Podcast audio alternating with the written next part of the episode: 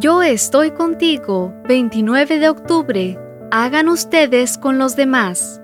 Hagan ustedes con los demás como quieran que los demás hagan con ustedes, porque en eso se resumen la ley y los profetas. Mateo capítulo 7 versículo 12. Imaginemos el siguiente cuadro. Estamos en una ciudad con hedor a muerte.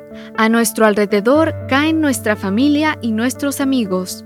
Nunca podremos estar seguros de si caeremos enfermos nosotros también.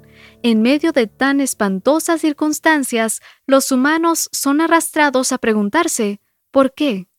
¿Por qué ocurre esto? ¿Por qué ellos y no yo? ¿Moriremos todos?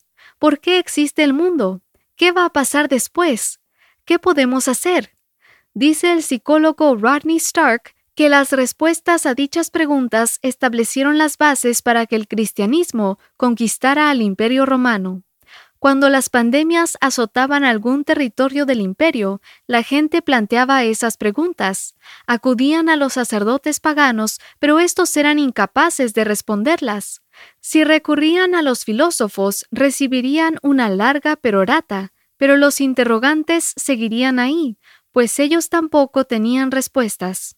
El cuadro imaginario que presentamos al inicio era la realidad con la que se encontraban los cristianos, y en medio de la crisis de fe que suscitaban las pandemias, los creyentes encontraron el ambiente propicio para explicar su fe.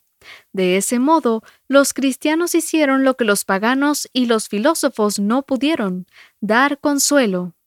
De acuerdo con Dionisio de Alejandría, en tanto que los paganos se alejaban de los enfermos y los dejaban en los caminos para que muriesen, la mayoría de nuestros hermanos cristianos mostró un amor y lealtad ilimitados, sin mostrar jamás mezquindad, solo pensando en el prójimo.